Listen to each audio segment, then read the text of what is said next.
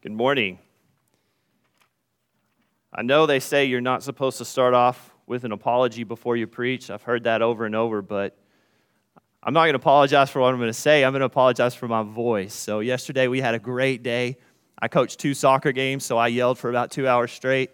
And then we came and we sang for over an hour last night, and I think I may have blown a gasket. So, if I started a coughing fit or take too many drinks of water, just forgive me. We'll, we'll get through this together. This morning, we're going to continue our study on the book of Colossians. Uh, this is part three of that. I've entitled this, Whereof I Am Made Minister. This morning, we're going to be looking through Colossians chapter 1 and verse 24 through Colossians chapter 2 and verse 3. Now, when I started this series, I had this grand idea that I was going to complete this whole study within five studies. And as you can see, we're on part three today, and we're barely cracking chapter 2. There's a lot of information here, and, and the, the way that this goes with Paul and the way he transitions here, it kind of threw me off a little bit. Uh, but I think there's a big blessing that we can receive from studying the next few verses about Paul, what Paul has talked about. Now, before we get too far into what we're going to talk about today, I do want to do a quick review of what we've talked about so far. In part one, we talked about the fact that Paul was in prison at the time that he wrote uh, this letter to the church, the, the Colossian church. He's in prison and he's told by a, name, uh, by a man named Epaphras, who was kind of a cornerstone member of that church and who taught many people the gospel at that church, that there were some good things happening there, which was good news. But he also tells Paul of some, some potential hazards that are happening in that church or around that church. Things like false teachers uh, and also just the society that surrounds them and the influence that is tempting them at that time. And as he begins that letter, he prays to God. And the first thing he does is he thanks God for the good things. He's thankful for the positive things that are happening in that church. But then he goes on and he starts, he starts praying that they would have wisdom and knowledge. And not only that they'd have wisdom and knowledge, but that they would also walk worthy. And what that means is that they would take that, that wisdom and knowledge and that they would use it and live it out in their lives.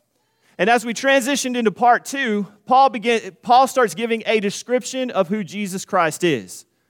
He wants them to understand who Jesus Christ is. So he gives this detailed description of Jesus.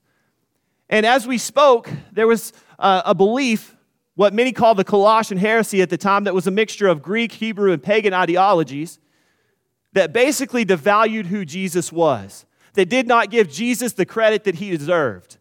So, therefore, Paul gives this description and talks about Jesus as the creator of all, both visible and invisible. He also speaks of the, the preeminence or the superiority of Jesus Christ over the world, but not only over the world, but over the church also.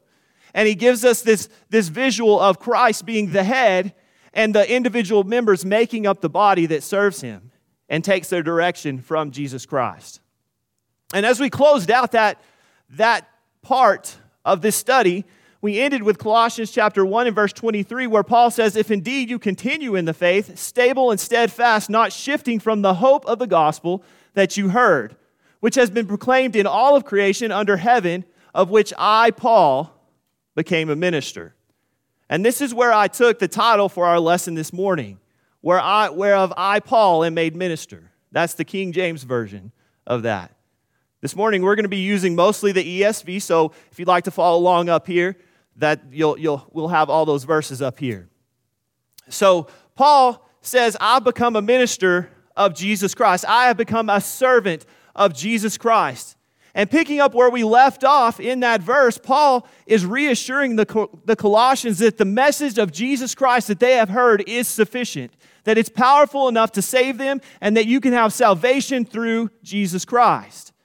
But he also encourages them to remain grounded in that because he understands what's happening in the society around them. And now he's transitioning in this new part. And again, when I started reading this, I'm like, why is Paul talking about himself? Why is he why is he telling us about how, how he's a minister? Why is he telling us all this? And I had a hard time with that. But I think the more we study, the more we understand Paul's intentions here. And that's what I hope to get across today. Is Paul's intentions and his goal and his meaning and his reason for why he did what he did.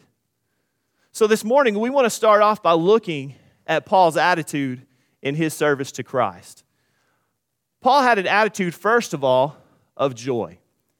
And as we begin verse 24, Paul says, Now I rejoice in my sufferings for your sake. Paul says, I rejoice in my sufferings. When I suffer, the last thing I think to do is rejoice. It's hard to find joy when, we, when we're going through the bad times. About a year ago, it, was, it wasn't quite a year ago, we made this grand decision to sell our house. Well, it sold in about two hours, and we didn't have anywhere to live. And the people weren't accepting our contract, so we had to place, find a place to live for about a month and a half. Luckily, we were blessed with that. In that time, we got in a wreck, and I couldn't buy a new car because I was trying to buy a house. And then the plumbing was not good at the new house, so we didn't know when we were going to get to move in. It was just a mess. And I'm going to tell you, when you think about that and you look at the overall picture, it's not that big of a deal. We had people take care of us. Will and Don gave us a car to use for several weeks. We had people blessing us, but the fact is, is sometimes during that time, I had a hard time finding joy in my suffering. I had a hard time. But you think about what Paul is saying here. It seems that he, ha- he sees this suffering as a privilege, as an opportunity to suffer for a great cause, and that's Christ. He saw his sufferings as a privilege. How do you do that? How do you figure that out? What kind of mindset do you have to have to be able to find joy in your sufferings? You see, I think about my inconveniences, and I use that word inconveniences because when I go out and I do work for Jesus Christ, I might have a little bit of an inconvenience here or there. I've had doors slammed in my face when I'm knocking doors. I've had people tell me no. I've had people call me names, kind of mock me. I've never really suffered. You're talking about Paul, who is sitting in prison at this moment while he's writing this message to this church because he is speaking the word of God, because he's teaching the gospel of Jesus Christ. That's suffering. That's true suffering. And yet he can find the joy. Why is it so hard for me sometimes to find joy when things are going bad for me or when somebody calls me name, when I get my feelings hurt? But yet Paul can sit in prison or be beaten or be threatened with death and still find a reason to have joy. Why is that? It's all about focus. You see, when somebody slams the door in my face or calls me a name, I take that personally. And I don't like it. And I don't want my feelings to be hurt. And you're, you're doing me wrong. But you see, Paul didn't look at it that way. Paul had the larger picture in mind. It wasn't about him at all, it was all about his goal and his mission to serve Jesus Christ. It's all about our focal point, and it makes all the difference. And that's exactly why Paul could find joy in his sufferings. If you look in Philippians chapter 4, again, I would tell you go listen to, to Trevor's series of sermons on the book of Philippians, Finding Joy in Christ. Paul, once again, says to the Philippians, he says, Rejoice in the Lord always, and I will say, Rejoice. And then he goes on and he talks about enduring things and going through these different things in these hard times. And in verse 13 of that same chapter, he says, I can do all things through him who strengthens me. And you know, the religious world today will look at this and they'll, a lot of times, will pull it out of context and they'll say, Well, I can do anything. And we'll put it on our eye black and we'll say, I go, I'll go win that game for Jesus Christ, or I'm going to get the promotion that I've always wanted through strength from Jesus Christ. But if you look at the context of what Paul is talking about here, what he's saying is that no matter what he goes through, no matter what he has to endure, if he has to sit in prison, if he has to be beaten, he can find strength to endure that through Jesus Christ. It's all about context. We find joy when our focal point is on Jesus Christ and not ourselves. Where's our focal point this morning? Hopefully, we can, if it's not on Jesus Christ, we can move it in that direction. Paul goes on in this verse and he says, And in my flesh, I am filling up what is lacking in Christ's afflictions for the sake of his body, that is the church. We talked a lot in part two about the body, the individual members. So, what he's saying is, I'm suffering for the body of Christ. I'm suffering for the church. And the thing about what Paul is talking about here, you have to understand Paul's mindset. Paul understood from the beginning, uh, at his conversion, that he would suffer for Christ. He understood that. If you look at this idea, you understand that he is completely Christ driven and Christ focused. That's his focus. And it didn't matter how much he was going to suffer for that, he was willing to do it because it wasn't about him, it was about Christ. He understood the suffering that he would have to go through. If you look at, at his conversion in Acts chapter 9 and verse 16, the Lord speaking to Ananias of Paul says this He says, For I will show him, Paul, how much he will suffer for the sake of my name. Paul understood at his conversion that his life was not going to be easy. He understood that he would have to suffer for his service to Jesus Christ. And yet he made a commitment to that. And we see later on, he's sitting in prison writing a letter to a church he had never attended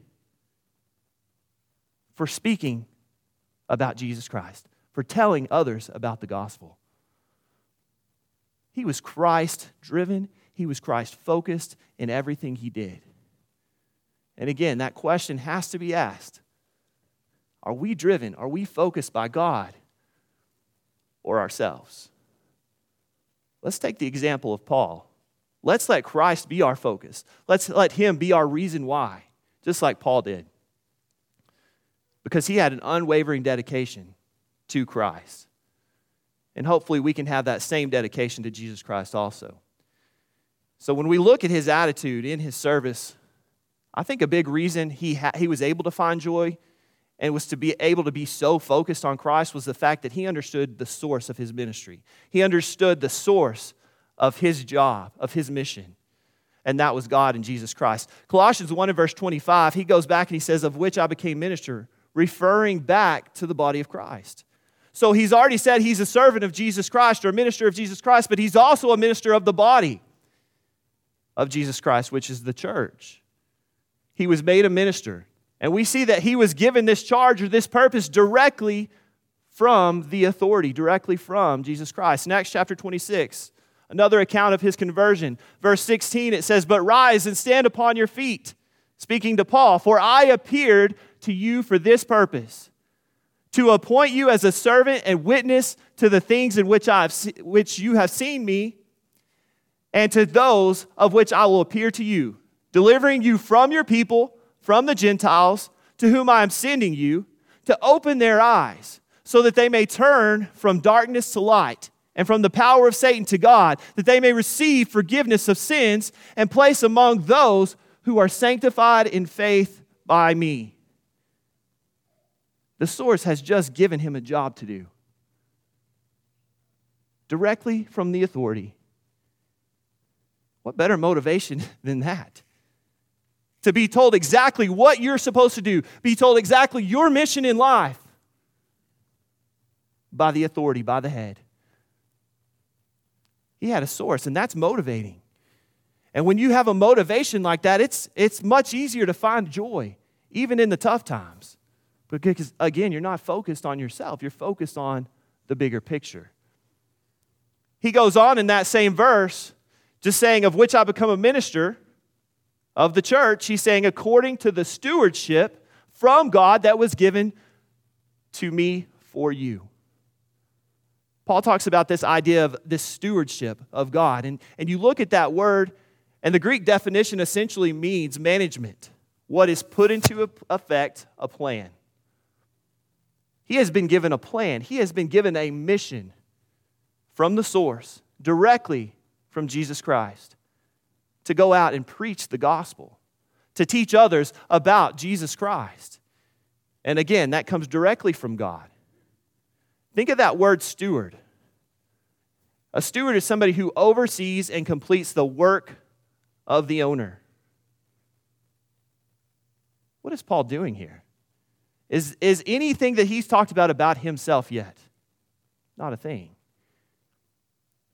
He was given a plan to oversee and complete for the head. And that's exactly what he was doing. And that source gave him motivation. It helped him through. It gave him strength as we read in Philippians 4:13. He found that strength through Jesus Christ. And then we know exactly what he was asked to do. In verse 25 it says to make the word of God fully known.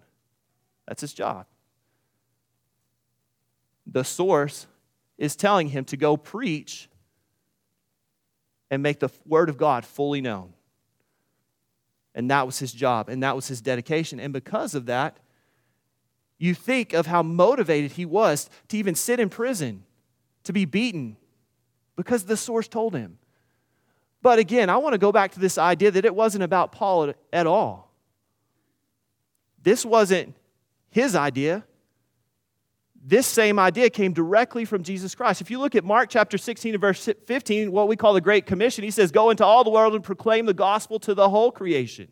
Whoever believes and is baptized will be saved, but whoever does not believe will be condemned. You see, this wasn't Paul's idea. Again, it came directly from the source. And it's the same job that was given to the disciples that, that Jesus told uh, at this point in time and he's doing that same job, and he's fiercely committed to it. He had a source. He knew exactly what his job was, and he knew exactly where it came from. And that was from Jesus Christ. And because of that source, he had a new message. He had a new message. And Jason talked a little bit about this last week in his study on the book of Ephesians. In Colossians 1 verse 26, he says, The mystery hidden for ages and generations referring back to making that word of God fully known that we just read in verse 25. That's the mystery that has now been revealed, that is now available to all. And that's that Jesus Christ was willing to sacrifice himself, give himself up on the cross, and die for our sins. That's the mystery that's fully known the fact that we can live a life complete through Jesus Christ is now available to them at this church. And for us today, in extension to that. Jason read this verse. He said in Ephesians chapter 3 and verse 2, he says, Assuming that you have heard of the stewardship of God's grace that is given to me for you, sounds very familiar to the wording of what we talked about earlier in this lesson today. He says, how the mystery was made known to me by the revelation as I have written briefly. When you read this, you can perceive my insight into the mystery of Christ, which was not made known to the sons of men in other generations, as it has now been revealed to his holy apostles and prophets by the Spirit. This mystery is that the Gentiles are fellow heirs, members of the same body, and partakers of the promise in Christ Jesus through the gospel not only do the Jews have access to being a child of God, it is now available to all. Anybody who is willing to submit themselves to Jesus Christ have the opportunity to live a life in Christ, to be forgiven of their sins, to have an opportunity of salvation. And this is the message that Paul has been called to get that out and let people know of the importance and the blessings that come through Jesus Christ. And as we move on in this verse, he says, But now revealed to his saints, to them that chose to make known how great among the Gentiles are the riches of the glory of his mystery. You see, the gospel was not just given to the philosophers, it was not just given to the emperors, to the theologians, to the professors, to the scientists, to the biblical elite.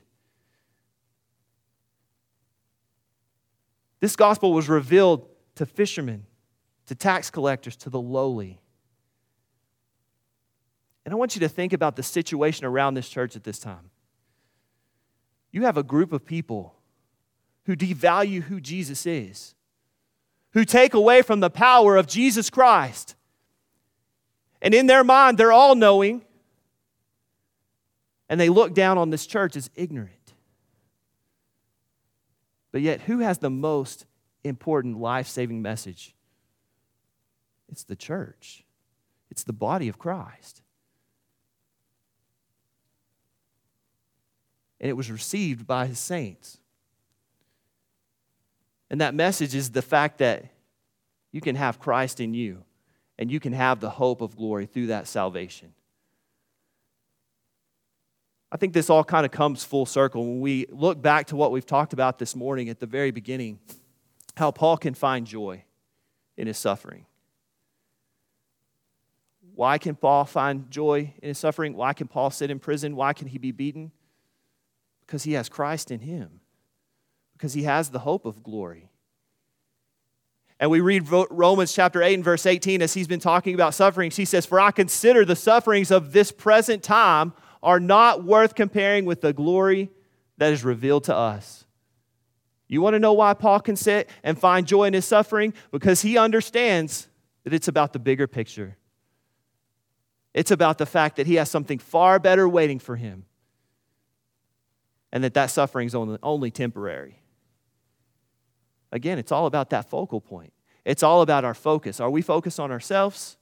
Are we focused on God? Are we focused on Jesus Christ?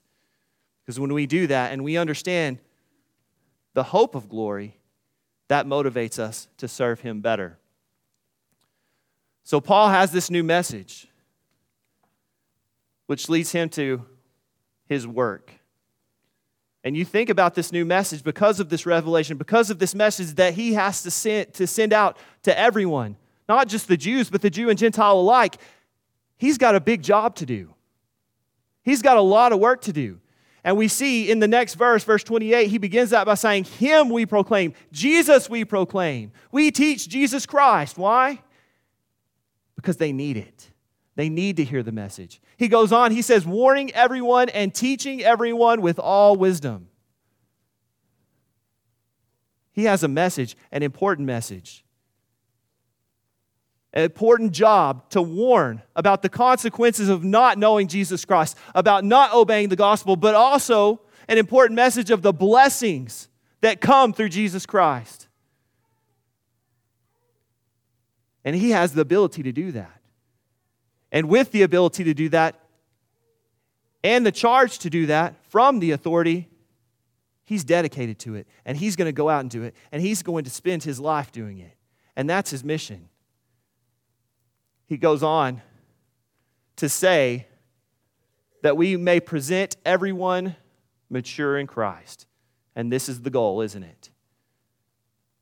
That he can go out and he can, re, he can spread that message of Jesus Christ and the salvation that comes through him, and that he can help others become mature in Jesus Christ. That's his job, that's his mission, that's what he needs to accomplish.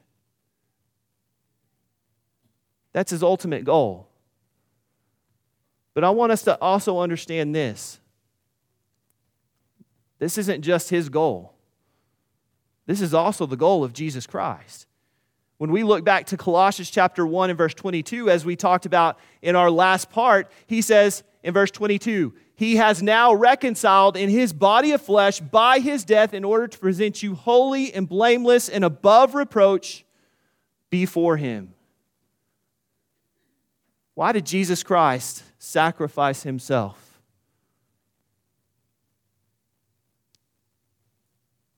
So we could have salvation, so we could be forgiven of our sins, so that we could become a part of the body of Christ. What I want us to see here is that Paul's goals are not his own, but they align with the goals of Jesus Christ. And what Paul understands is that if he can go out and he can teach somebody and bring them to maturity in Christ, that they can then go out themselves and do the same thing. And then they can go do the same thing. And we see the body is benefited. We see the body is strengthened. We see that the body grows. And what happens when the body of Christ grows? The temptation of society becomes less and less. Paul had a mission, he had a work to do. And again, he was fiercely dedicated to that. And we see that in the last few verses. We see his love and dedication not only to Christ, but to the body also. In Colossians 1 and verse 29, he says, For I toil, struggling with all his energy that he powerfully works within me. For I want you to know how great a struggle I have for you and for those at Laodicea and for all who have not seen me face to face. Paul says that he goes out because of the big job that he has, because of what he has to do. He's going to go out and he's going to work and he's going to struggle for that. And he wants them to see the struggle, he wants them to understand what he's going through. Is it because he wants them to, others to think he's such a nice guy and he just he's a pretty good preacher and he does all No, that's not it at all. You think about this word struggling. This struggling refers to a contest, contending against adversaries, struggling with difficulties and dangers. Paul is doing this exact thing right now, writing this letter from prison so that others can hear the gospel, even people he has never met. The fact is is love, his love for Christ extended to those he had never met. Extended to the body of Christ and even beyond that. He struggled because the body needed him to struggle. He suffered because the body needed him to suffer. He suffered because it strengthened the body of Christ. That's dedication. I want us to think about Paul's example for just a second this morning. Paul's example as he's sitting in prison writing this letter to these people who he has never met. And a big part of the reason he's in prison is because he's preaching for people he has never even met. He's spreading the gospel to people he's never met. He's sitting in prison while a society around this church devalues Jesus. And they say, Jesus can't be God. Jesus was not the creator. But you know, their words, it's just a lot of talk. Because we, we talked about how they were immoral, how they were very selfish. We talked about that in part two. But they have this message that Christ is not who Paul or anybody else claims him to be. And yet, Paul's willing to sit in prison for the message that Christ is superior, for the message that Christ is the creator. You see, where one group of people is all about words, we have this man who's all about action and showing his dedication and love to Christ through his action and through his suffering. You see, this isn't at all about Paul wanting to boast. It's all about Paul's example saying, Christ is my focus. And I do this because of that. I do this because this was the mission that was given to me. It wasn't about him at all, it was all about Jesus Christ. He goes on then in verse 2, and he says that their hearts may be encouraged, being knit together in love, to reach all the riches of full assurance of understanding and the knowledge of God's mystery, which is Christ, in whom are hidden all the treasures of wisdom and knowledge. Paul says he hopes for three things. First of all, that they would find encouragement. When you look at the Greek for this, it's kind of a double meaning word.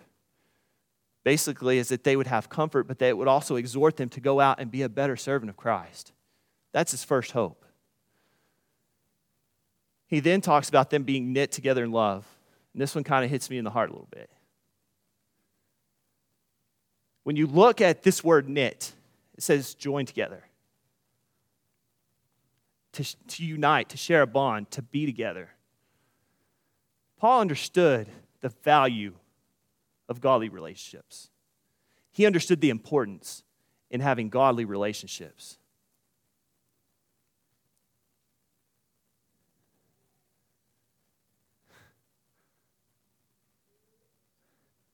I don't know where, where I'd be today if it weren't for the value of godly relationships? I don't know. I was lucky to grow up where I had a good base of Christian friends. And then when I came to college, I was lucky enough to have that here. I'm lucky enough to still have that today. You know, when I could have been out partying or doing no all manner of, of whatever, on a Friday night, I had an option not to do that because I had a bond with my brothers and sisters in Christ. And it wasn't just my friends that were my age, it was the older generation. It was all ages that supported me, that gave me options, that helped me, and kept me out of trouble.